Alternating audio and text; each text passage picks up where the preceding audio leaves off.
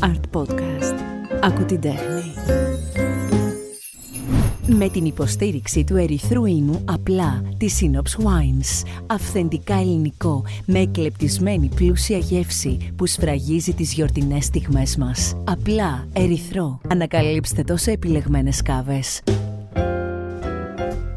Η αλήθεια είναι ότι το ζήτησα από τον Άι Βασίλη. Το ζήτησα και το δώρο μου ήρθε. Γιατί το να έχω δίπλα μου τον Γιώργο Χατζηνάσιο, τον κύριο Γιώργο Χατζηνάσιο, είναι πολύ μεγάλο. Και είναι πολύ μεγάλο γιατί το καλλιτεχνικό σας βάρος είναι πολύ μεγάλο και ταυτόχρονα δεν υπάρχει άνθρωπος με τον οποίο όλα αυτά τα χρόνια να έχω συνομιλήσει και να μην μου έχει πει πόσο υπέροχος άνθρωπος είστε, πόσο χιούμορ έχετε, το πόσο διαβασμένος και με τι ωραίες σπουδές και τι ωραία πορεία. Νομίζω ότι πάνω κάτω άλλος περισσότερο, άλλος λιγότερο, το διαβάζουμε, το μαθαίνουμε, το ξέρουμε, αλλά νομίζω ότι σας αγαπάνε πάρα πολύ και αυτό που αγαπάνε είναι η μαγιά σας. Αυτό ξεκινάει από ότι, ότι εγώ αγαπώ. Αν δεν αγαπάς, δεν σε αγαπάνε. Και αυτό σημαίνει ότι έχεις καλή προαίρεση εκ των προτέρων για τα πράγματα, για τους φίλους, για την οικογένεια, για την τέχνη. Και μάλιστα έχουμε και ένα κοιμήλιο οικογενειακό, ας πούμε, ένα χαμόγελο που είχε ο πατέρας μου. Ναι. Έμφυτο χαμόγελο, ε, το οποίο δείχνει και την ψυχούλα του ανθρώπου. Ναι. Εγώ τα ερμηνεύω μετά από τόσα χρόνια, ας πούμε, περάσανε, ότι επειδή συμβαίνει από μικρό παιδί να έχω αυτό το αντίκτυπο το κοινωνικό με τους ανθρώπους, από τότε που είμαι μαθητής, τους έπαιζα και μουσικούλα και τα κορδεόν και όλα αυτά. Πάντα υπήρχε μια αγάπη για τα πράγματα. Σας ευχαριστώ λοιπόν πολύ που είσαστε εδώ. Σας ευχαριστώ που σε αυτές τις μέρες που είναι και μέρες με πολλές υποχρεώσεις για τους ανθρώπους της τέχνης, οι γιορτινές μέρες και λίγο πριν αποχαιρετήσουμε το δύο χιλιάδες είκοσι δύο που έτσι μπορούμε να τα πούμε.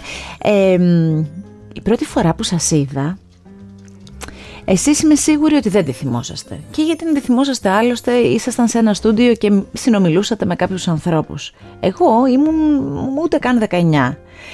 Δούλευα τότε με τον Νίκο Μαστοράκη και ήταν τα χρόνια που το άγγιγμα ψυχής και αυτός ο καλλιτέχνης που είχατε επιλέξει να ερμηνεύσει αυτά τα υπέροχα τραγούδια, ο Μιχάλης, ο Μιχάλης Χατζηγιάννης, γνωρίζατε πολύ μεγάλη, γνώριζε όλο αυτό το εγχείρημα, πολύ μεγάλη επιτυχία. Και μου λέει λοιπόν ο Νίκος, έλα δραμαμίνη, δραμαμίνη με φώναζε, καθότι από τη Δράμα, έλα δραμαμίνη να κάνεις μια συνέντευξη με τον Γιώργο, με το Γιώργο. Ποιο Γιώργο, λέω και εγώ, μου λέει το Γιώργο του Χατζηνάσιο.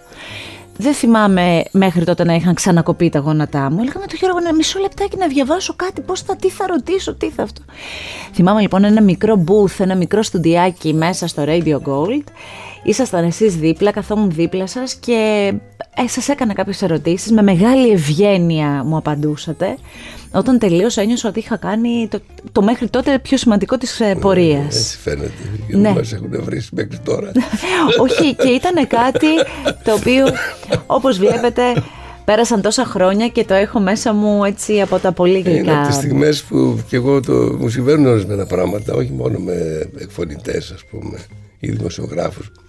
Και από παιδιά που έχουν έρθει πολλές φορές για ακρόαση, ναι, για να τους ακούσουν από τη γνώμη μου. Και είναι τόσα πολλά τα παιδιά, ή στιχουργοί μου φέρναν στίχους. Στην παράδοση του χρόνου δεν τους θυμάμαι. Ναι.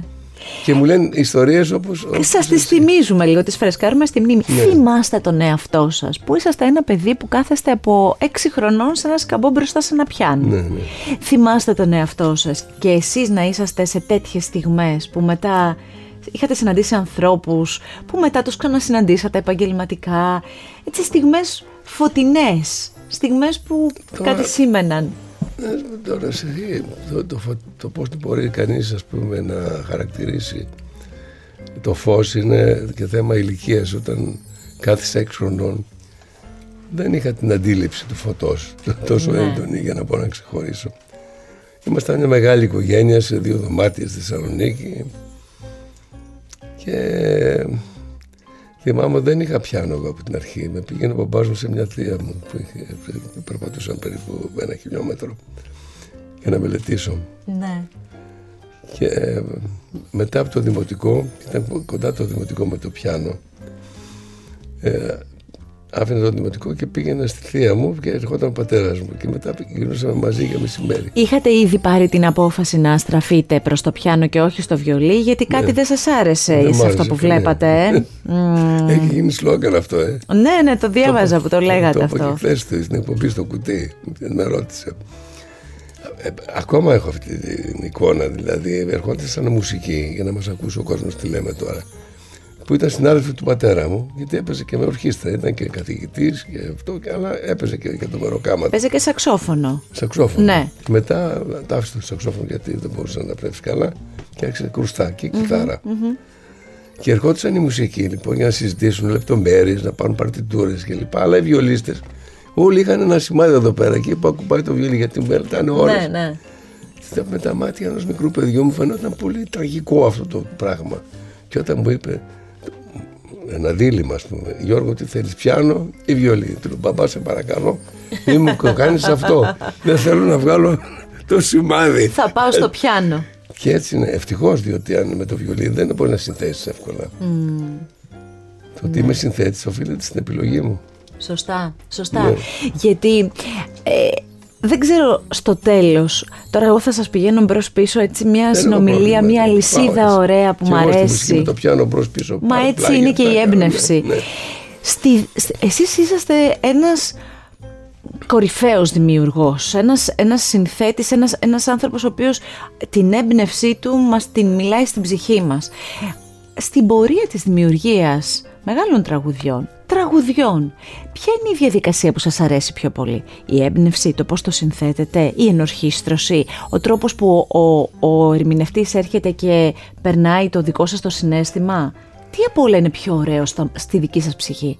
Ε, όλα αυτά έχουν μια σειρά, μια διαδοχή. Mm-hmm. Ε, καταρχήν πρέπει να σας πω ότι εγώ γιορτάζω το κομμάτι όχι όταν γίνεται επιτυχία. Mm. Γιορτάζω το κομμάτι όταν τελειώνω και λέω αχ. Ναι. Και μάλιστα τότε κάπνιζα κιόλας και γιόρταζα το, το αχ το ευχάριστο με ένα τσιγάρο. Ναι. Αλλά και αντίθετο, όταν δεν μου έβγαινε κάτι και έλεγα δεν μπορώ να το βρω, πάλι ένα τσιγάρο δηλαδή. Ναι. Και στην χειρότερη στιγμή κάπνιζα. Ε, επομένως η γιορτή τελειώνει για το τραγούδι. Από εκεί αρχίζει η ενορχήστρωση. Mm. Το δεύτερο στοιχείο. Δεν υπολογίζεις ούτε το στίχο τόσο πολύ, ούτε την ερμηνεία. Ε, από, από την ορχήστρωση και μετά έχει τελειώσει το θέμα του συνθέτη. Mm-hmm. Είναι η, η κριτική για το στίχο και η κριτική για τη φωνή. Όταν αυτά συμπέσουν, ας πούμε, μαζί και γίνει μια επιτυχία και όλοι είναι ευχαριστημένοι, τότε γίνεται μια ενιαία γιορτή και γιορτάζουμε όλοι μαζί το κομμάτι. Από μικρός, υπάρχει, από ναι, νεαρός αντιλαμβανόσασταν τα τραγούδια που θα γινόντουσαν μεγάλες επιτυχίες? Όχι, όχι, όχι. Αυτό δεν το ξέρω. Δεν το ξέρω και μάλιστα είχαμε κάνει μια εκπομπή με τον Λευτέρη Παπαδόπουλο. Ναι. Και, και το συζητήσαμε έντονα αυτό το πράγμα, γιατί αυτός πίστευε ότι εγώ μόλις γράψω ένα κομμάτι ξέρω ότι θα γίνει επιτυχία. Ναι. Εγώ έλεγα όχι, αυτό δεν μπορώ να το προβλέψω. Ναι.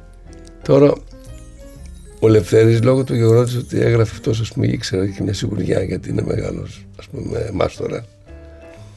Εγώ όμως δεν είχα του Λευτέρη Παπαδόπουλου πάντα τους στίχους. Mm-hmm. Έπαιρνα και mm-hmm. μετριότητες, γιατί yeah, δεν μου δίνανε, όταν άρχισε με τον ήμουν δόκιμος, δόκιμος συνθέτης, mm. δεν μου δίνανε καλή, ας πούμε, δεν σπαταλάγαν τα καλά τους με έναν δόκιμο και έψαχνα εγώ.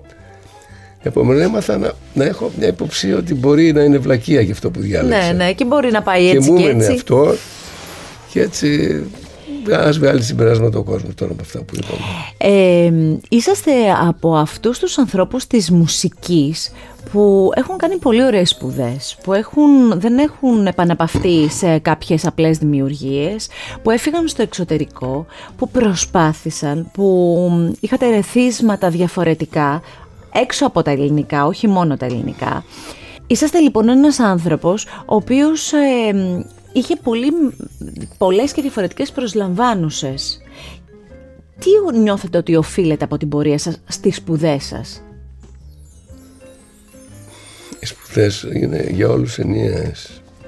Βέβαια υπάρχουν και περιπτώσεις που δεν μπορεί να πάει κανείς στο εξωτερικό, όπως πήγα εγώ. Mm-hmm. Για να πάω όμως εγώ στο εξωτερικό, με δικά μου λεφτά πήγαμε. Με ροκάματα που έπαιζα σε ορχήστρες, είχα δικά μου ορχήστρες, ηχογραφήσεις κλπ. Υπάρχουν άλλοι που δεν μπορούν να. Ναι. Ε, το στοιχείο όμως που σε κάνει περισσότερο για να μπορείς να ξεχωρίσεις είναι η μελέτη. Μελέτη. Ακόμα και τώρα, και με, ακόμα, ακόμα μελετάτε. Μα με, ακόμα μελετάτε. Εγώ ακόμα, μια, μια μισή ώρα κάθε μέρα. Αλήθεια λέτε. Βέβαια. Τι, όταν, ο κόσμος τι είναι, τι δεν μελετάω με την έννοια της παρτιτούρας, τεχνικά μιλάω, πώς κάνουν ας πούμε, οι αθλητές προθέρμανση. Κάνετε την προπόνησή σας. Ναι, ναι, ναι, ακριβώς. Μια μισή Αυτό ώρα. Είναι μαγικό, είναι πολύ ωραίο και είναι και ναι. πολύ σημαντικό να το ακούσουν οι νεότερες ναι, γενιές. Ναι, ναι. Γι' αυτό το λέω πάντοτε αυτό. Γιατί καμιά φορά το ξεχνάμε. Είναι, ναι, πηγαίνουμε χωρίς προπόνηση στο τερέν και εκεί τα μελετάνε τα παιδιά, παιδιά τώρα. Εμείς μελετάμε τότε μέχρι οκτώ ώρες την ημέρα. Ναι. Για να πάρω δίπλωμα και αυτά. Και στο εξωτερικό μελέτησα πάρα πολύ. Αλλά επειδή αυτό σχεδιάζω πάντοτε στα κομμάτια μου και στη jazz και λοιπά, mm. και όταν αυτό σχεδιάζεις τη φαντασία σου πρέπει να την, να την ε, μεταφράσεις στα δάχτυλά σου, ας πούμε, να τα παίξουν. Αν δεν είναι γυμνασμένα, ναι. αυτό που σκέφτεσαι κολλάει. Ε, Επομένως αρχίζει η κακυποψία, θα το βγάλω, οπότε τελειώνει η έμπνευση. Η jazz μουσική στη ζωή σας, ποιο ρόλο κατέχει? Πολύ σημαντικό, με βοήθησε πάρα πολύ στην ενορχήστρωση καταρχήν. Ε, μου έδωσε μια ελευθερία σκέψη στη μουσική, να μπορώ να κάνω πράγματα υπερβατικά, ας πούμε, αλλά όχι ακροβατικά. Mm. Γιατί ξέρω ότι το τραγούδι πρέπει να είναι σε ένα τόσο σημείο, ας πούμε, ενδιαφέρον, ώστε να μπορεί να το τραγουδήσει και κάποιος. Ναι. Γιατί άμα βάλεις αρμονίες που είναι πολύπλοκες και απρόοπτες και όλα αυτά, εκείνη ήταν ένα κομμάτι το οποίο μόνο οι μουσικοί μπορούν να το παίξουν, να το τραγουδήσουν. Λοιπόν, γι' αυτό πρέπει να είναι απλό και έτσι. Πρέπει να κάνεις και μια οικονομία γνώσεων όταν mm. μιλάς, επειδή τα άμαθα αυτά θα τα φορέσουμε όλα στα τραγούδια. Σωστό, σωστό. Αλλά ε, έχετε πει ότι κάπως έτσι με αυτόν τον τζαζίστικο τρόπο έγινε και η μεγάλη διαφορά με το τραγούδι «Κρίμα των Μπόη». Ναι, ναι, το «Κρίμα των Μπόη», ναι. Ε, έτσι δεν είναι? Δηλαδή ήταν πολύ κοινού η εισαγωγή του τραγουδιού. Ήταν ζώρικη για τον. Η εισαγωγή, το τι βρίσκει μου έφυγα εγώ από τους Μπουζουξίδες δεν λέγεται. Για πείτε μου λίγο. Αλλά μετά, μετά λέγανε όλοι «Γεια σου ρε Γιωργάρα», ας πούμε. Mm. Που μας έβαλε σε έναν τρόπο να σκεπτόμαστε, ας πούμε, λίγο τζαζ. Ταραραμ, ταραραμ, ταραραμ, ταραραμ, ταραραμ. Είναι ναι. πολύ τζαζέ, ας πούμε. Θα σας πω ότι πρόσφατα είδα την Μαρινέλα ναι. ε, στην παράσταση που έκανε και το τραγουδούσε αυτό. Ναι. Και επειδή είχα διαβάσει και αυτό το τραγούδι, ναι. το σκεφτόμουν. Λέω, κοίτα να δεις ήχος για εκείνη ναι. την εποχή, γιατί ναι. μιλάμε και για πολλά χρόνια πίσω. Ήταν και από τα πρώτα δείγματά σας τα, αυτά τα διαφορετικά, ας ναι, πούμε, ναι, ναι. ένα διαφορετικό άκουσμα. Ναι, ναι. Έχει μείνει αυτό. Έχει μείνει, ναι. Και το έκανα επί τούτο. Δηλαδή, ήθελα η έναρξή μου σαν συνθέτης να σηματοδοτεί σε κάτι καινούριο, κάτι που δεν κάνανε οι άλλοι. Ναι, βέβαια. Και αυτό με ενθάρρυνε που πέτυχε αυτό το τραγούδι και έγινε μεγάλη επιτυχία. Μεταφράστηκε και στο εξωτερικό. Ναι. Και έτσι ακολούθησε αυτόν τον δρόμο πια.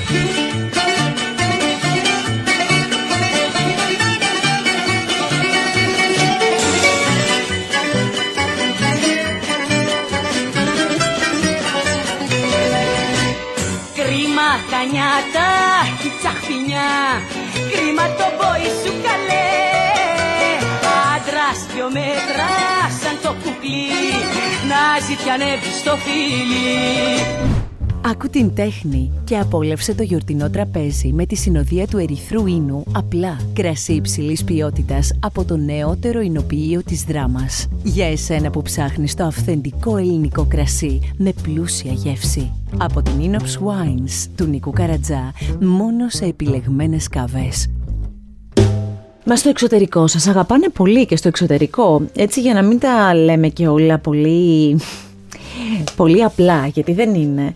Ο Γιώργος Χατζηνάσιος μπορεί εμείς, ο και περισσότερος κόσμος, να, τον, να σας έχουμε αγαπήσει και αυτός είναι ο στόχος μέσα από πολλούς και αγαπημένους Έλληνες καλλιτέχνες με όλα αυτά τα ακούσματα που φτάσανε όλα τα χρόνια και κάποια είναι και διαχρονικά, τα περισσότερα έχουν παραμείνει διαχρονικά. Έχετε κάνει όμως πολύ ωραία πράγματα και στο εξωτερικό. Γι' αυτό είπα από την αρχή ότι είσαστε ένας από τους ανθρώπους που βγήκατε έξω και δημιουργήσατε έξω. Ε, να πούμε ότι κάνετε, ας πούμε, εγώ δεν μπορώ αυτό να το προσπεράσω, κάνετε το ογδόντα πέντε την όπερα El Greco. Ναι. Για μένα αυτό είναι ένα... είναι κάτι κορυφαίο, είναι κάτι μαγικό, δεν ξέρω, είναι, είναι κάτι άλλο. Κάτι... Πείτε μου λίγο για, για, για όλο αυτό. Και για... Ε, ναι, ναι, ναι, ναι. Κοιτάξτε, γίνεται τώρα. Οι σπουδές ενός μουσικού για να ολοκληρωθεί είναι τεράστιες. Ναι.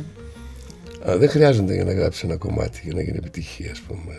Το Κρίμα των Μπόη που λέγαμε κλπ. Να κάνει τέτοιες σπουδές. Υπάρχει ένα υπόβαθρο λοιπόν που δεν έχει εκμεταλλευτεί από τον ίδιο τον δημιουργό. Αυτές οι σπουδές πρέπει να πας σε μια πιο ανήσυχη μορφή mm. τέχνης. Ωραίο αυτό. Για να μπορείς να... Ιδάλλως όλα αυτά πήγαν χαμένα. Έτσι, όταν σταμάτησα πια να γράφω, όταν uh, μου είπε η εταιρεία ότι Γιώργο, πρέπει να σταματάμε να βάζουμε τα ονόματα των συνθετών έξω στο εξώφυλλο, άμα θέλετε πίσω. Είπα, παιδιά, κάντε το δίσκο τώρα αυτό που έχουμε τελειώσει, γιατί έχουμε συμβόλαιο που πρέπει εγώ να, να αποφασίσω τι θα είναι το εξώφυλλο και πώς θα είναι, και μετά δεν συνεργαζόμαστε. Σταμάτησε λοιπόν να γράφω τραγούδια και είχα προετοιμαστεί, είχα κάνει ας πούμε κάποιες αρχές για τη σκέψη της όπερας El Greco. Mm-hmm. Και όταν σταμάτησα να δίνω τραγούδια, άρχισα να κάνω αυτό το έργο. Δεν είναι μόνο αυτό το έργο όμως, είναι και το Ρατόριο του Σαλώσεως. Συγκλονιστικό, συγκλονιστικό. Μα ξεκίνησα για την όπερα. Που πήγε στο ένα συμφωνική καντάτα, ναι, την ναι. οποία, αυτά όλα τα διεύθυνα εγώ. Ακριβώς. Είναι αυτά τα, εγώ θυμόμουν αυτά τα τρία ναι, που είναι στοιχεία ορόσημο. Ναι, εκατόν είκοσι άτομα, χοροδίες κλπ. Ναι. Να, να, αυτό δεν είναι τέλει, πολύ ωραία περιουσία. Δεν είναι. Να σας πω, είναι μια τέχνη αυστηρή που δεν έχει ας πούμε επικοινωνία μεγάλη με τον πολύ κόσμο. Είναι για λίγους που καταλαβαίνουν. Εγώ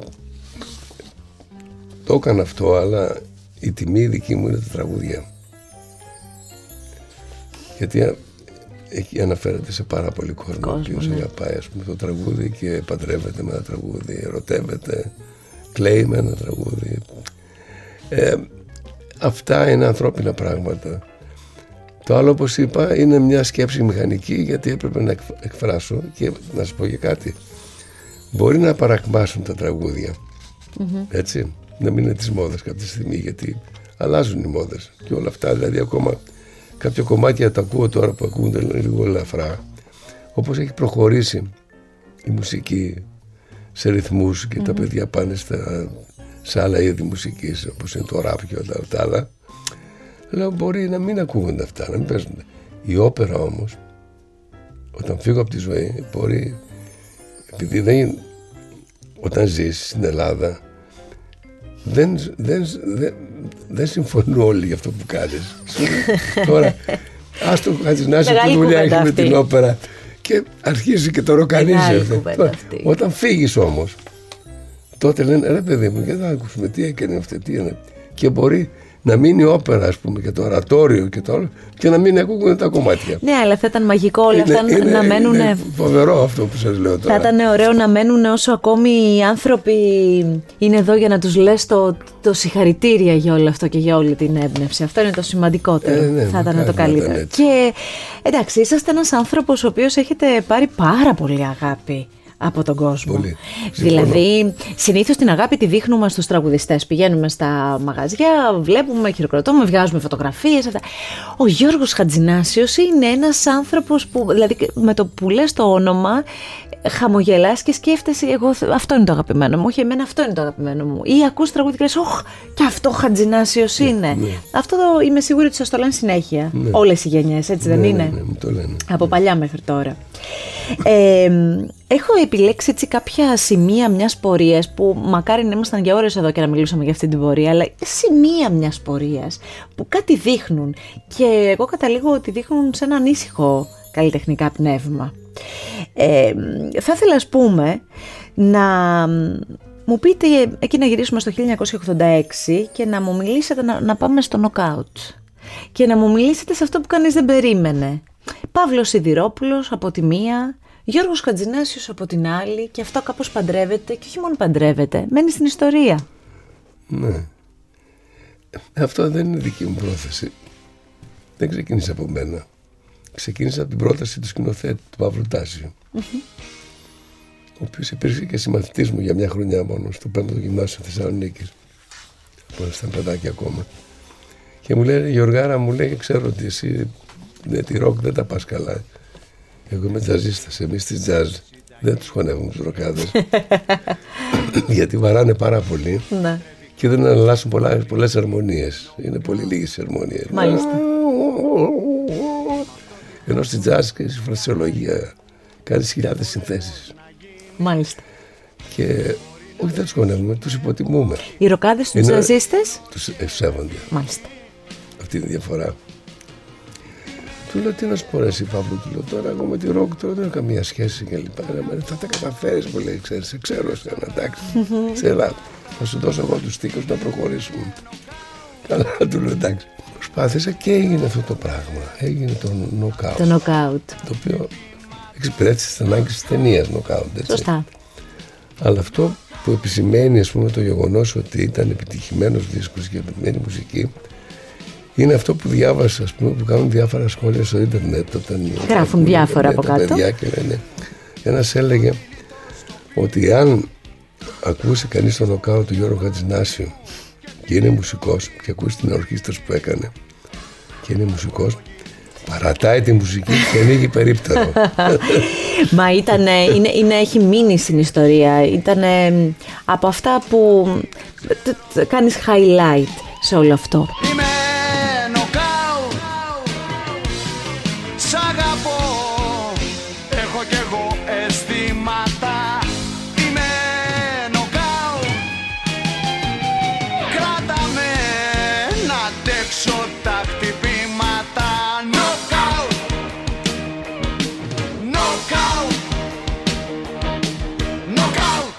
Ε, εγώ ξέρετε τι άλλο, καμιά φορά σκέφτομαι ότι αυτό το ντύσιμο της γλυκιάς συμμορίας, αυτή η μελωδία, είναι σαν να, σαν να σε χαϊδεύει κάπως μαγικά.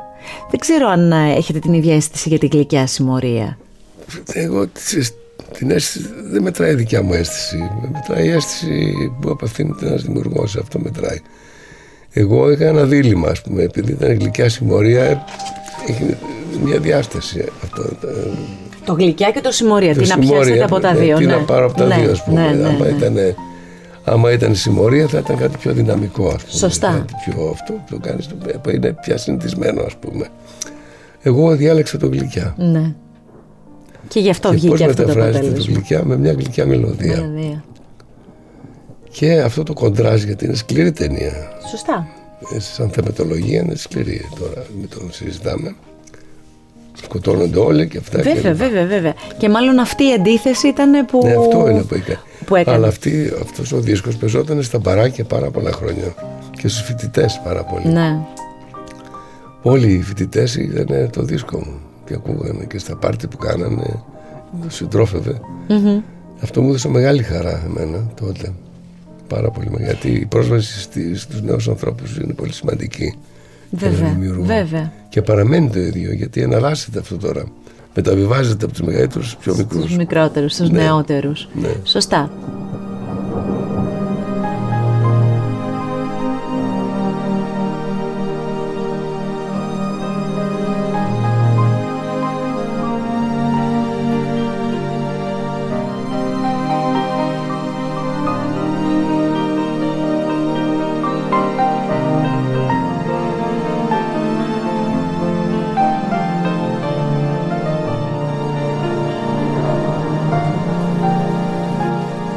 Στιγμή που όλοι είπαμε, «Ωχ, τι διαφορετικός ήχος είναι αυτός», και από ό,τι ξέρω είχε γίνει και ένα τηλεφώνημα από το Φρέντι Γερμανό.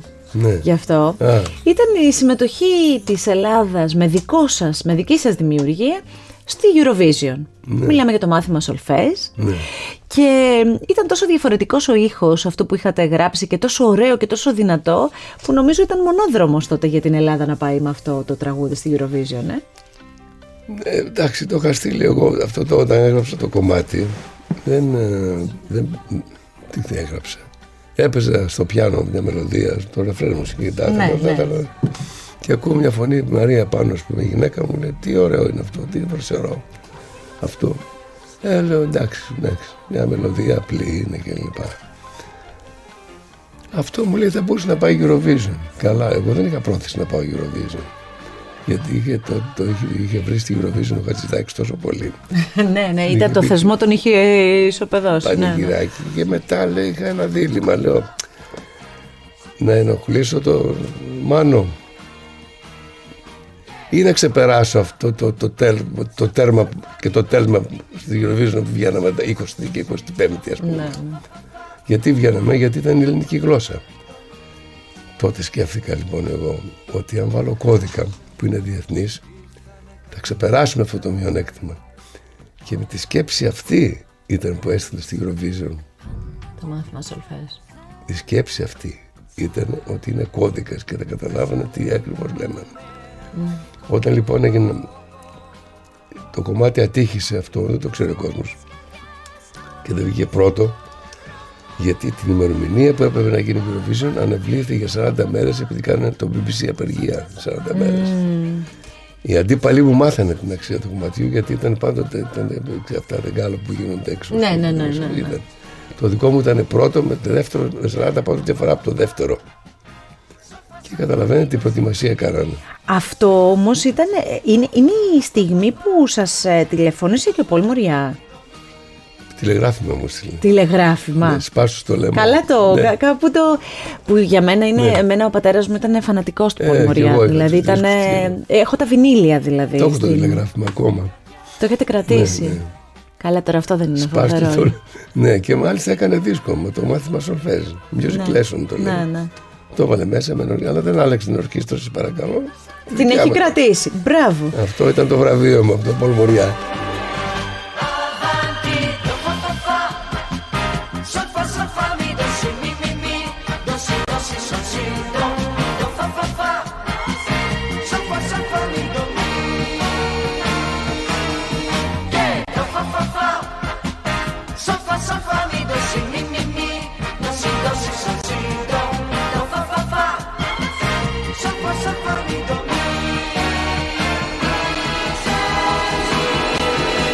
Ωραίες στιγμές, κύριε Χατζηνάση, έτσι, τις, ναι, ναι, αν ανατρέξεις και τις σκεφτείς αυτές, ναι, ναι, τις στιγμές, αυτό νιώθεις πλούσιος. Όμως, αυτές τις, ναι, στιγμές που μου λέτε, ας πούμε, στην αρχή που, ναι, κάνατε, ναι, ναι, ναι, ναι, που υπάρχει μια αγάπη από τον κόσμο, αυτές τις στιγμές, ας πούμε, σου δίνουν μια αυτοπεποίθηση και σε κάνουν, ναι, καλύτερο, δεν σε κάνουν εχθρικό, να μην ζηλεύεις, να μην αντιπαθείς, να μην κάνεις... Στην πορεία της, την καλλιτεχνική σας πορεία πάντα, υπήρξαν άνθρωποι από τους οποίους αισθανθήκατε ζήλια, ανταγωνισμό, ε, βάλω, τρικλοποδιά. Πολύ, πολύ. Και έχουμε, πώς τα ξεπερνάμε αυτά, τι κάνουμε εγώ, σε αυτές τις περιπτώσεις? Δεν μπορεί να κάνεις τίποτα, δεν μπορεί να κάνεις τίποτα. Κοίταξε, εδώ στην Ελλάδα εφευρίσκουν πράγματα, ας πούμε. Ας πούμε, για να, να σε υποτιμήσουν, ας πούμε, εδώ μπορεί να σου πούνε τι ψηφίζεις και τι δεν ψηφίζεις. Άστον αυτό, αυτό ψηφίζει, αυτό ρε παιδί μου. Κατάλαβε. Ή αυτός έχει τρία παιδιά μου, τι θα κάνει κομμάτια για να πάει να θάει στα παιδιά του, ας πούμε. Δηλαδή στοιχεία ανθρώπινα τα οποία τα. Τα παίρνουν και τα βάζουν στο καλλιτεχνικό έργο του καθενός. Ναι, ναι, ναι. Θα γράψει, θα γράψει εμπορικά τραγούδια για να βγάλει λεφτά. Κατάλαβες τι. Δεν παίρνουν το άλλο, το πώς παίζει jazz, τι ανησυχία έχει στη μουσική, σε ανώτερα πράγματα, τίποτε. Και αυτό σε ενοχλεί πάρα πολύ. Χτίζεται ένα οικοδόμημα. Χτίζεται, χτίζεται, χτίζεται, ας πούμε, συνέχεια. Η Δήμητρα Γαλάνη είναι όντως η φωνή που θεωρήσατε ότι είναι το σωστό, το ωραίο, το εργαλείο για εγώ, να την... βγει η σύνθεση σας προς τα έξω. Έχω ονομάσει το ρόδιο που κάνουμε τη συναυλία τώρα πέντε Σεπτέμβρη. Ονόμασα στον κόσμο, είναι το βιολοντσέλο της ζωής μου, ναι, είπα. Είναι η μόνη τραγουδίστρια η οποία ακούω τη φωνή μου. Όλοι οι, τραγουδι... οι τραγουδίστρες και οι τραγουδιστές γενικά, και έτσι πρέπει να κάνουν, παίρνουν το κομμάτι που τους λέω, γιατί εγώ το, το τραγουδάω για να το ακούσουν, mm-hmm, να το μάθουν, mm-hmm, έτσι, και βάζουν τα ταρτύπια τους μέσα, το κάνουν δικό τους. Δηλαδή ο Πάρος θα βάλει τα δικά του, η Μαρινέλα τα δικά της, η Γαλάνη όμως παίρνει το κομμάτι που τους λέω εγώ με τη δικιά της φωνή, το ερμηνεύει. Mm. Αλλά είναι ο Χατζηνάσιος. Mm. Όπως τα ακούει από μένα. Δεν βάζει, δεν έχει καρικατούρες, δεν κάνει άλλα πράγματα. Τώρα που σας το λέω, προσέξτε το. Ναι, ναι, ναι, ναι. Έτσι. Είναι, είναι... Βλέπετε, ας πούμε, λες, ας πούμε, ο Βοσκόπουλος θα κάνει τα τσαλίμια του. Ο Πάρος κάνει τα τσαλίμια του, η Μαρινέλα τα τσαλίμια. η Γαλάνη είναι αυτό που είναι ο συνθέτης. Είμαι εμένα, γιατί το ίδιο μπορεί να κάνει και με τα κομμάτια που είχε με το Χατζηδάκι. Δεν ξέρω όμως, δεν ήμουν από παρόν να δω πώς θα τα λέει ο Χατζηδάκι. Ναι. Αλλά αυτό είχα προσέξει, γι' αυτό λέω το βιολοντζέλο της ζωής μου. Ε, ποιο από τα τραγούδια που έχει πει, τα μεγάλα τραγούδια που έχετε δημιουργήσει και έχει πει η Δήμητρα Γαλάνη, είναι αυτό που κάθε φορά που το ακούτε λέτε αυτό ξεχωρίζω? Ε, τώρα είναι δύσκολο αυτό το πράγμα. Ξέρω, γιατί είναι και όλα παιδιά σας, αλλά λέω αυτό, αν... Δεν, ε, ε, ε, δεν μπορώ να ξεχωρίσω, γενικότερα δεν μπορώ να ξεχωρίσω τα κομμάτια. Τα κομμάτια από τη στιγμή που έχουν βγει, ας πούμε, έχουν κυκλοφορήσει, έχουν τελειώσει το γυμνάσιο και βγαίνουν, και βγαίνουν τα κορά, και βγαίνουν στον κόσμο έξω. Και αποκατακτίζονται από το σωστά, συνθέτη. Σωστά. Ξεκοιτάς τώρα, πας και βρεις καμιά άλλη, να κάνεις κανένα καινούργιο παιδί. Δεν είναι θέμα. Ναι, ναι, ναι, ναι. Φεύγουν, αυτό, ανοίγουν τα φτερά τους και φεύγουν. Δεν ε? κάθεσαι σε αυτά τα πράγματα. Και δεν είναι, ωραία. Δεν έχω την υπο... Τα γαλάζια σου γράμματα όμως, τι τραγούδι έχει υπάρξει στη ζωή σας, στην πορεία ε, ναι, σας? Το τραγούδι αυτό είναι, το τραγούδι το οποίο λέει θαυμάσια. Έχετε υπόψη σας λοιπόν ότι η Γαλάνη, την πρώτη εκτέλεση που πήγα στο σπίτι να τα ακούσω, mm-hmm. δεν μου άρεσε καθόλου. Αλήθεια? Και δεν μου άρεσε καθόλου και έβαλα και ε, τα ακούσουν και κάποιοι άλλοι, ας πούμε, και αυτά. Ε, ναι. Δεν παίρνω τηλέφωνο Δήμητρα. Έλα στο στούντιο πάλι να το ξαναπούμε. Μα μου λέει μια χαρά ήταν. Όχι, δεν είναι μια χαρά. Και έκανε δεύτερη εκτέλεση και έγινε αυτό. Η δεύτερη εκτέλεση τι περισσότερο ήταν σε σχέση? Τη θύμωσα. Με... Αλήθεια, έτσι βγάλατε αυτό? Όπως και στο ζώο τη θύμωσα. Και βγήκε η ένταση αυτή. Το ζώο, όταν έλεγε ζώο. Ναι, ναι. Τι ζεις βρε παιδάκι μου? Ζώο, μια κραυγή, είσαι ελεύθερη, λέω. Κλείτωσες. Ναι. Θρίαμβος κλπ. Όχι, ζώο. Αλλά δεν είχαμε μόνο και μπαλώναμε, είμαστε... Αλλά η αγάπη είναι τεράστια. Είχα μεγάλη, ας πούμε, αντιπαλότητα σε διάφορα πράγματα. Με την Γαλάνη. Ναι, με την Γαλάνη. Ζω, μετά από σένα ζω. Μπορώ και ξαναζώ, διατρέποντα σημάδια, σημάδια όλα δικά σου από το παλιό καιρό. Μετά από σένα ζω,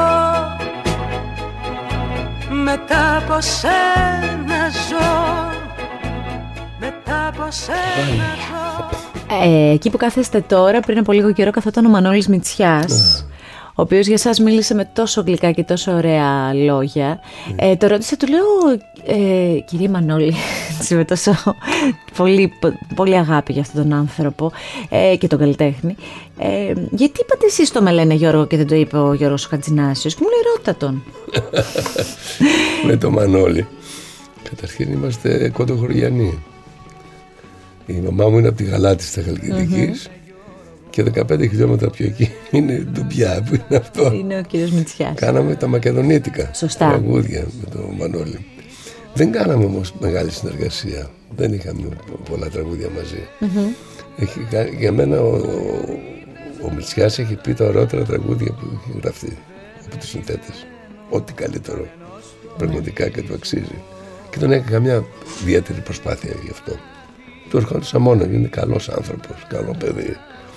Ναι. Μακεδόνας γνήσιος, ας πούμε. Και τον αγαπώ, τον λατρεύω αυτόν τον άνθρωπο. Ήρθε και στη συναυλία μου στο Ηρώδιο. Έλα... Και πείτε μου για το «Με λένε Γιώργο». Και δεν τραγουδάω, δεν. Το «Με λένε Γιώργο», καταρχήν έτσι γνώρισα τον, τον στιχουργό, τον Βενελόπουλο, mm-hmm. τον Γιώργο. Mm-hmm. Ε, χτυπάει το τηλέφωνο, ανοίγω, ναι. «Με λένε Γιώργο και ποτέ δεν τραγουδάω». Δεν της αγάπης στον πρικόπρικο καημό. Ποιος είναι? Είμαι, λένε, καινούριος ε, στιχουργός. Ήρθα από τη Θεσσαλονίκη και θέλω να σας στείλω κάποια τραγούδια. Έλα εδώ, του λέω. Μ' άρεσε πολύ αυτό. Έλα, φέρτα, φέρτα. Αυτό ήταν το πρώτο, το, το καλησπέρα σας, ας πούμε. Το ναι, «Με λένε Γιώργο» ναι. και ποτέ δεν τραγουδάω. Ε, δεν είπε «Καλιά σας». Είπε αυτό, ε. Ναι, «Με λένε Γιώργο και ποτέ δεν τραγουδάω». Με εντυπωσίασε ο Γιώργος. Σας το πλάσαρε με τον καλύτερο τρόπο. Καταπληκτικά. Η μεγάλη πλάκα είναι ότι καταρχάν, καταρχάς ήμασταν πέντε γιουργάδες στο στούντιο. ο, ο Μακράκης, ο παραγωγός, ο Κωνσταντόπουλος, ο ηχολήπτης, ε, ο Κανελόπουλος, ο στιχουργός, εγώ και ο Κανής, ο βοηθός του. Οπότε ήταν ε, Γιώργος επί πέντε. Δεν ξαναγίνει τέτοιο πράγμα. Πέντε Γιώργοι στο στούντιο. Και ο φωτογράφος που ήρθε να μας πάρει, Γιώργος Γιώ... και αυτό. Είχατε κάνει casting, τους είχατε είναι, επιλέξει. Είναι τρομερό. Και το λέει ένας Μανώλης. Ναι, ναι, ναι. Με λένε Γιώργο και ποτέ δεν τραγουδάω. Θα υποφέρω στη ζωή κάθε στιγμή. Με λένε Γιώργο.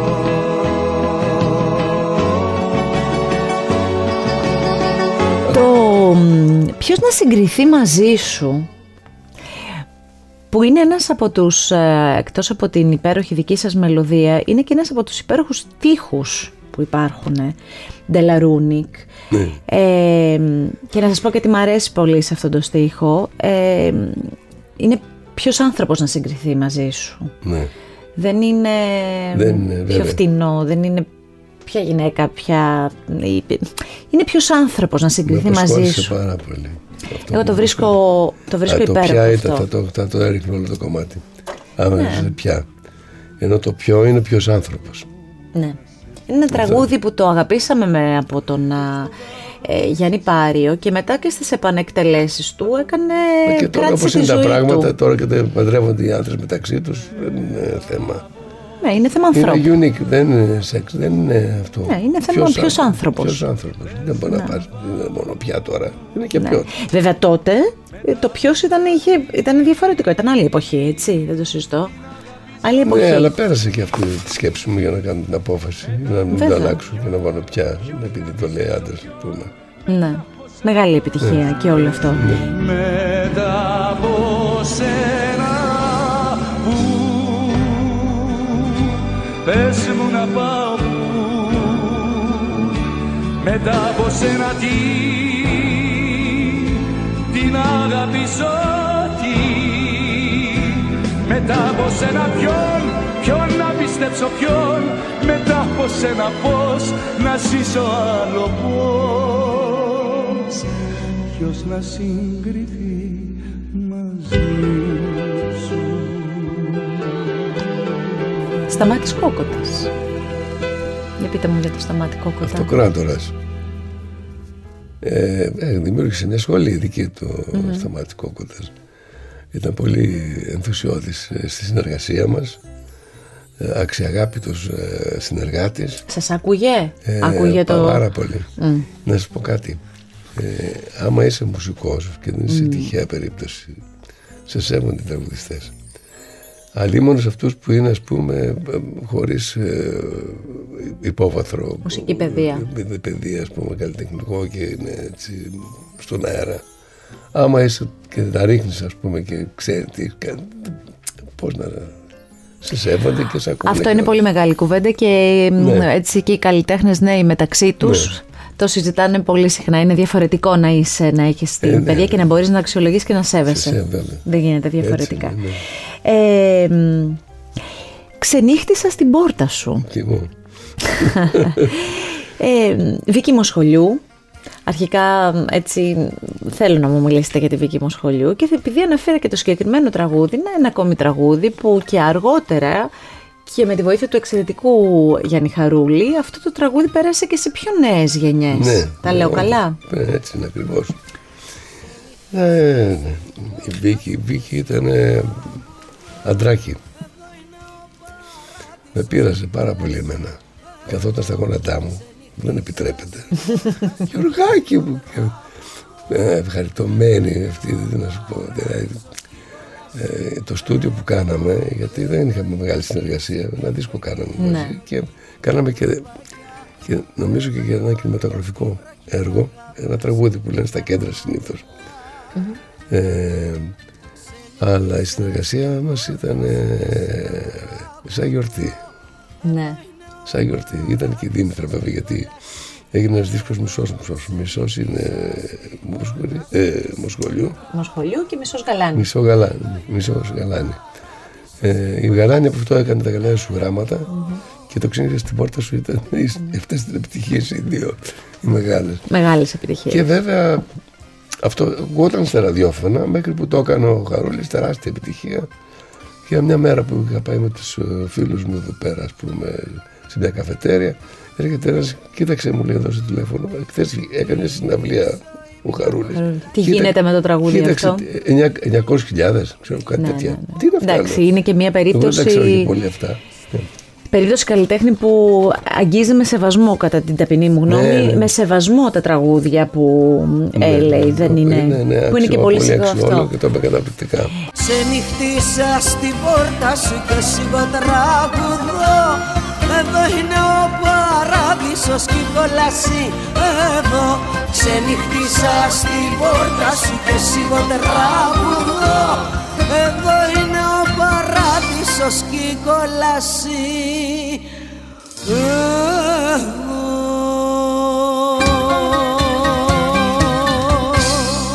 Κάποιοι από τους νέους, από τη νεότερη γενιά των α, καλλιτεχνών που εσείς ξεχωρίζετε, ναι. είτε είναι γυναίκες είτε είναι άντρες, είτε είναι γυναικές φωνές είτε ανδρικές, ε, και τους το έχετε πει και τους έχετε κοντά, υπάρχουνε? Εγώ το χρειάζομαι για τους νέους καλλιτέχνες, το έχω κάνει με τον Μιχάλη Χατζηγιάννη. Σωστά. Τον ανέδειξα το χίλια εννιακόσια ενενήντα εννιά με το τραγούδι που του έδωσε στο άγγιγμα ψυχής. Και μάλιστα έβγαινα στα ραδιόφωνα και στην τηλεόραση και έλεγα ότι είναι ο τραγουδιστής της νέας χιλιετίας για τον Χατζηγιάννη. Από εκεί και πέρα νομίζω ότι είναι ο τελευταίος που είχε, ας πούμε, καθιερωθεί για το εύρος της φωνής του και την ποιότητα της φωνής του. Δεν μπόρεσε να, να, να τον αγγίξει μετέπειτα τραγουδιστής. Νομίζω ότι έκλεισε, έκλεισε την εποχή των μεγάλων τραγουδιστών ο Χατζηγιάννης. Έτσι. Πολύ ξανα... σημαντικό όλο ξανα... αυτό που λέτε. Δεν ξαναβγήκε. Και ήταν και πολύ μεγάλη η αγκαλιά σας προς τον Μιχάλη Χατζηγιάννη τότε, γιατί το είχα ζήσει, το θυμάμαι εκείνα τα χρόνια, είχα, θυμάμαι τότε, που τον είχατε... Το είχα μαζί μου τότε. Η ιστορία με τον Χατζηγιάννη είναι τεράστια, δηλαδή ο άνθρωπος, δύο άνθρωποι είναι, πώς σου λέμε, αυτούς που έχουν άστρο, που έχω συναντήσει στη ζωή μου. Ο ένας είναι ο Βαγγέλης Παπαθανασίου mm. και ο άλλος είναι ο Μιχάλης Χατζηγιάννης. Είναι πολύ, πώς τους λέμε, ρε παιδί μου, πολύ τυχερός τώρα, δηλαδή ο Μανούς Μανουσάκης μου είπε τι γίνεται με το τραγούδι Γιώργο, δεν το έχουμε γράψει ακόμα, ήταν Τετάρτη. Ναι. Και deadline για να πάρω, ήταν μια άλλη Τετάρτη για να το βγει ο Αντένα και να το κάνει πιλότο για να το διαφημίσει. Μου λέει πρέπει να μπούμε στούντιο. Πήρα λοιπόν τον Μιχάλη Χατζηγιάννη τηλέφωνο. Δεν το πιστεύω. Είστε ο κύριος Γιώργος Χατζηνάσιος? Δεν τον πιστεύω. Και λέω είμαι εγώ και λέω και θέλω να συνεργαστούμε, να πεις ένα τραγούδι για μια σειρά τηλεοπτική. Δεν μπορώ. Δεν μπορείς. Τι δεν μπορεί. Είμαι φαντάρος, μου λέει. Άμα είσαι φαντάρος δεν παίρνεις διαβατήριο. Και λέω, καλά, πότε, πότε θα πωληθείς? Τη Δευτέρα, μου λέει. Τη Δευτέρα. Τότε ήμουνα με τον Στέφανο Κορκολή στον Ταμπού. Ναι. Του λέω, κοίταξε, τη Δευτέρα έχουμε πρόβα. Θα πάρεις στο αεροπλάνο το... Θα πάρεις από σήμερα τα πολιτήρια, γιατί πας με τον διοικητή του. Ναι, ναι, και του λες ότι είναι αυτός ο λόγος. Να, ναι, ναι. ναι. Να σου δώσουν την άδεια να πάρεις αυτό, να βγάζεις διαβατήριο μέχρι τη Δευτέρα και να έρθεις. Έτσι έγινε. Και ήρθε στην πρόβα, φύγαν όλοι, ήταν ένα παιδάκι μαζεμένο έτσι, αδύνατο. Και κάναμε πρόβα, το λέει, το μαθαίνει, το γράφουμε μια άλλη μέρα, το λέει μία και έξω. Μετά μου παρακαλούσε να το πω ακόμα μια φορά. Ναι, ρε Μιχάλη. Δεν λέω, μου αρέσει, γιατί να το πεις, να το πω μια φορά. Άντε, πες. Ε, να το πει, κύριε Χατζηνάση, γιατί βρέθηκε δεν μπροστά σας, έφυγε δεύτερη, το στρατόπεδο όμως. Μια φορά, ας πούμε, του άνθρωπος τι να μα, κάνει. Ήταν ωραίο. Να τον απογοητεύσω. Τον απογοήτευσα. Γιατί το δεύτερο δεν ήταν μάπα. Οπότε κρατήσαμε το πρώτο take. Λοιπόν. Ναι. Και έτσι. Πω πω.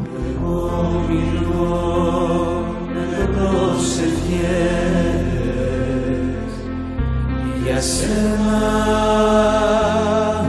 μάγισσα μου, κι εσύ κεντάς τις ενοχές, γέννημα στην καρδιά μου.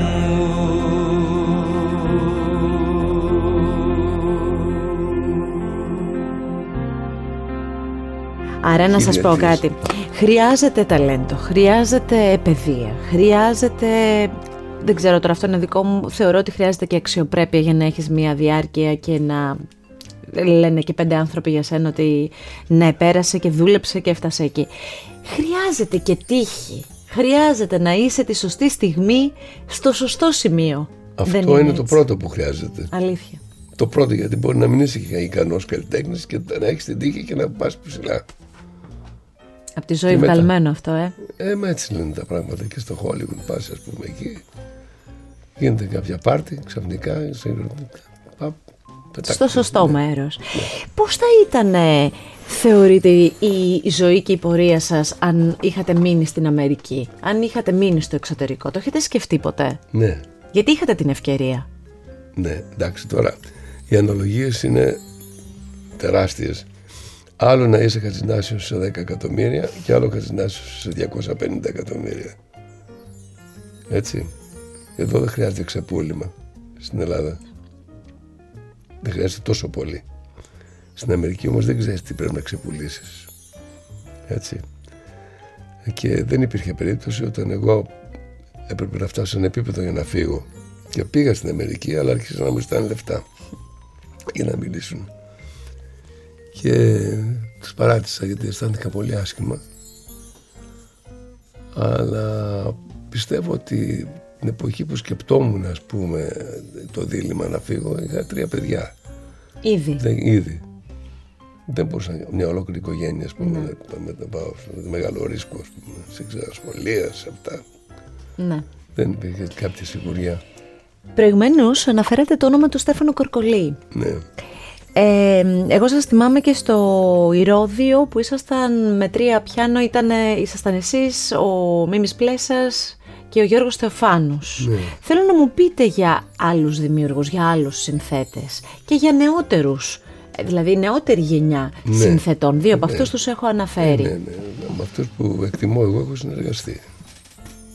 Έτσι, στα δύο πιάνα, γιατί τα δύο πιάνα ήταν δικιά μου εφεύρεση. Ναι.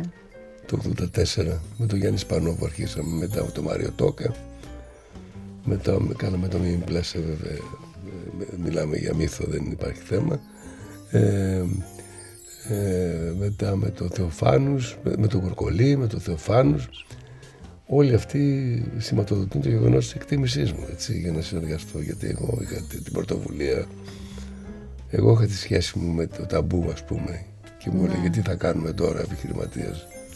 Και πώς είναι δύο μεγάλοι δημιουργοί, ειδικά στα, και τι ναι. εννοώ, όλοι, είναι, όλοι αυτοί που αναφέρατε είναι μεγάλοι δημιουργοί, ο καθένας ναι, ναι. στη γενιά του και στο, ε, στο εύρος του, ναι. μεγάλοι πάντως. Αλλά όταν μιλάμε ας πούμε για το Μίμη Πλέσσα ναι. και είναι ο Μίμης Πλέσσας και είναι ο Γιώργος Χατζηνάσιος, ναι. πώς, για, για μας τους θεατές είναι ναι. πολύ μεγάλο όλο αυτό, δηλαδή είναι, βλέπεις ναι. την ιστορία του ελληνικού τραγουδιού μπροστά σου. Ναι. Για σας πώς είναι αυτές οι συνεργασίες, πώς τις έχετε στο μυαλό σας? Είναι μια όαση μουσική, είναι δηλαδή να συνεργάζεσαι με ανθρώπους οι οποίοι είναι, ας πούμε, ε, καθιερωμένοι μέσα από την τέχνη και χωρίς ε, διάφορα, ας πούμε, σχόλια και διαφημίσεις και σκάνδαλα κλπ. Να είναι καλοί παίκτες στο όργανό τους και δημιουργοί που μεγάλες επιτυχίες είναι. Είναι κάτι το οποίο το φαντάζεσαι αν είσαι μικρός και λες θα μπορούσε να γίνει κάτι τέτοιο να παίξω, ας πούμε. Ναι. Λοιπόν, ε, είναι, είναι τρο, τρομερό, ε, είναι μεγάλη συγκίνηση. Και όταν καθόμασταν από τις πρόβες ακόμα ε, ήταν η, η ευχαρίστηση τεράστια που κάναμε τις πρόβες με αυτούς τους ανθρώπους. Ναι. Εναλλάσσαμε τα κομμάτια μας, εγώ ήταν η, η κόντραση, ήταν η εφεύρεση. με, με τον Γιάννη Σπανό, του λέω θα βάλουμε να κάνουμε κόντρες, λέω τα κομμάτια να κτυπιούν. Θα τραγουδάνε όλα τα κομμάτια και θα ναι. είμαστε ισοπαλία. Δεν υπάρχει περίπτωση. Τώρα που μιλάω μαζί σας και με όλες αυτές τις ιστορίες που έχω ακούσει για τον Γιάννη Σπανό, νομίζω ότι θα ταιριάζατε πολύ με χιούμορ και οι δύο, ε, με ένα τρυφερό και ε, γλυκό τρόπο. Ο Γιάννης έχει γράψει πολύ καλύτερα κομμάτια από μένα. Είναι τεράστιος ο Γιάννης. Ναι, γιατί είχε και πολύ καλή επιλογή στίχων, έτσι. Δεν το συζητάμε. Έχει γράψει φοβερά κομμάτια. Ε, Ήταν και η εποχή του εξήντα που σε καθοδηγούσε, ας πούμε, να κάνεις επιλογές. Υπήρχε μια αυστηρότητα στις επιλογές. Πολύ λιγότερη στη Κουργή. Μετά το εβδομήντα που βγήκαμε εμείς οι μεταγενέστεροι, ήταν πιο αναλώσιμη η κατάσταση. Πιο αναλώσιμη και... Ναι. Υπάρχει κάτι που μέχρι τώρα, να, τελειώνει και η χρονιά αυτή, κάτι που έχετε βάλει στόχο ότι θέλω να κάνω και αυτό. Δεν το έχω κάνει μέχρι τώρα και θέλω να κάνω και αυτό, ή έχω σκέψη για κάτι. Υπάρχει. Ω, θα ήμουν αχάριστος. Θα ήμουν αχάριστος να πω ότι θέλω να κάνω και αυτό. Ούτε καν περνάει από το μυαλό μου πια. Δεν, δεν ξέρω. Πρέπει κάποιος να μου πει μια ιδέα για να πω, α, είναι ωραία ιδέα να την κάνω. Από μόνος μου δεν την εφευρίσκω.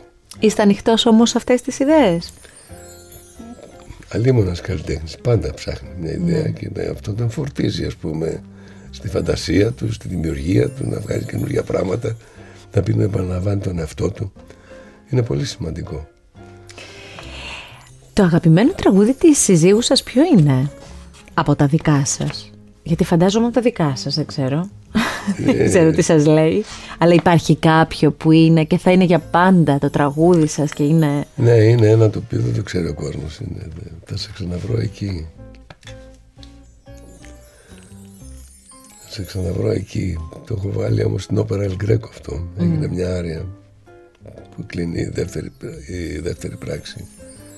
Και πέφτει το θέατρο, είναι καταπληκτικό. Δεν έχει δισκογραφηθεί ποτέ αυτό.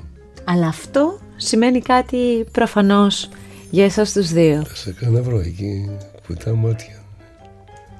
Εκεί που μιλάει, ας πούμε, για την άλλη ζωή που, που, mm-hmm. που βρίσκεσαι, ας πούμε, ένα ζευγάρι που αγαπήθηκε πάρα πολύ όλα αυτά τα χρόνια και... Είναι ίσως είναι και αυτό που στο ξεκίνημα είπα, το ότι είσαστε ένας υπέροχος άνθρωπος και μέσα σε όλα αυτά είσαστε και ένας καλλιτέχνης που την οικογένειά του τη δούλεψε, την κράτησε και είναι παράσιμό του. Που είναι πολύ σημαντικό και όχι εύκολο. Όχι, δεν είναι έτσι, εύκολο. Δεν είναι. Καθόλου εύκολο. Στη δουλειά που κάνουμε εμείς, να συντηρήσεις, ας πούμε, μια διαχρονική αγάπη και σεβασμό και οικογένεια, ας πούμε, είναι πάρα πολύ δύσκολο. Πάρα πολύ δύσκολο. Επειδή έρχεται το δύο χιλιάδες είκοσι τρία, το περιμένουμε, ευχόμαστε να είναι καλό και επεικές μαζί μας, ναι. να διαφοροποιηθεί σε πολύ από τα προηγούμενα. Ναι. Θέλω να σας ευχηθώ να έχετε υγεία στη ψυχή, στο μυαλό, στο σώμα, παντού, και να δημιουργείτε, γιατί έχετε ντύσει όχι μόνο τόσες πολλές κινηματογραφικές ταινίες. Έχετε ντύσει τη ζωή μας. Είσαστε soundtrack από μόνος σας, soundtrack στις ζωές μας. Ο καθένας επιλέγει το δικό του. Άλλο mm. είναι πιο αλέγκρο, άλλο είναι πιο ερωτικό. Άλλο έχει τζαζίστικο ρυθμό και άλλο μπορεί να είναι πιο λαϊκό. Πάντως είστε soundtrack. Είμαι soundtrack, βέβαια δεν θα γίνει δίσκος ποτέ αυτό. Για να το χαίρεστε.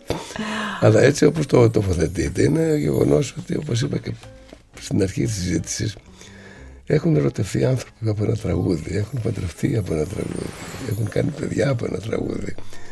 Και λοιπόν αυτό είναι το soundtrack. Ίσως το διατρέχει και το μέλλον, γιατί τα κομμάτια, αν δεν σβήσουν και υπάρχουν, θα υπάρχουν και άνθρωποι που θα τα ακούνε και θα είναι ευχαριστημένοι και ευτυχισμένοι.